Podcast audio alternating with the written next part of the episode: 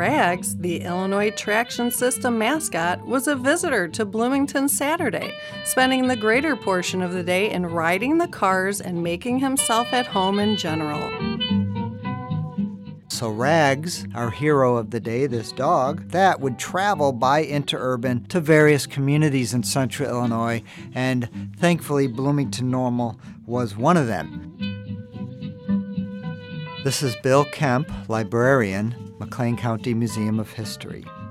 My name is Rachel Massa. I am Director of Volunteers and Interns at the McLean County Museum of History.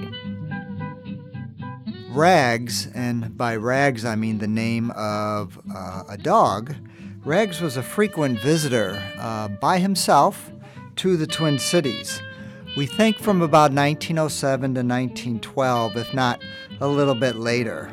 Rags was a fiercely independent dog of rather uncertain pedigree. While evidently no more than a common dog in every sense of the word, he was described at the time uh, as brown, rough coated, with hazel eyes, and a most affable nature. His intelligence has been recognized, and he is watched by streetcar employees as a mother watches her child. And he was a frequent traveler here, but how, you may wonder, did he arrive in Bloomington for his frequent visits? Via the interurban, or what we would call today as a light rail network or system.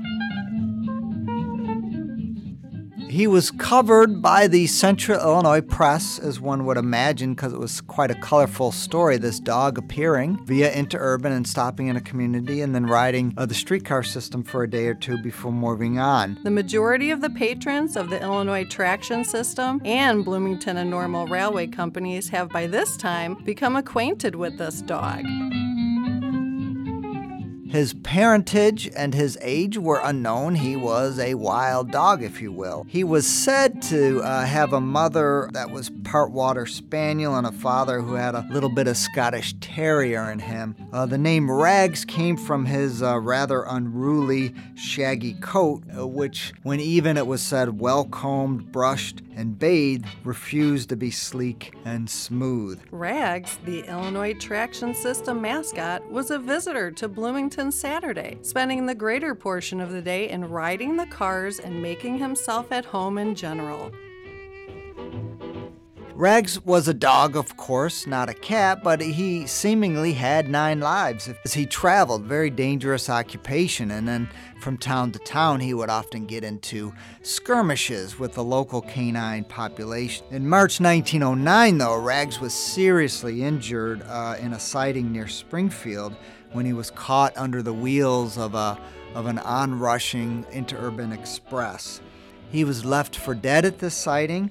A party was uh, sent out later in the day to retrieve the uh, body of poor old Rags, uh, but he wasn't there. A search was conducted and he was found alive about a mile away and hiding under uh, a farmhouse porch. He had a mashed left hind foot and he had lost two or three toes in the process, but uh, his many friends in many towns fitted him with a rubber foot, and he was described as uh, three and five eighths legged.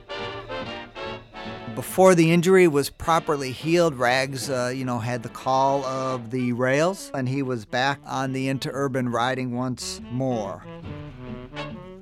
In a spring 1910 dog show at the Bloomington Coliseum. He was the main attraction despite the dog show featuring some 200 pedigreed, blooded dogs. It was Rags, of course, everybody wanted to see. Rags is so well known that he needs no introduction to either the Bloomington and Normal Railway Company employees or the public.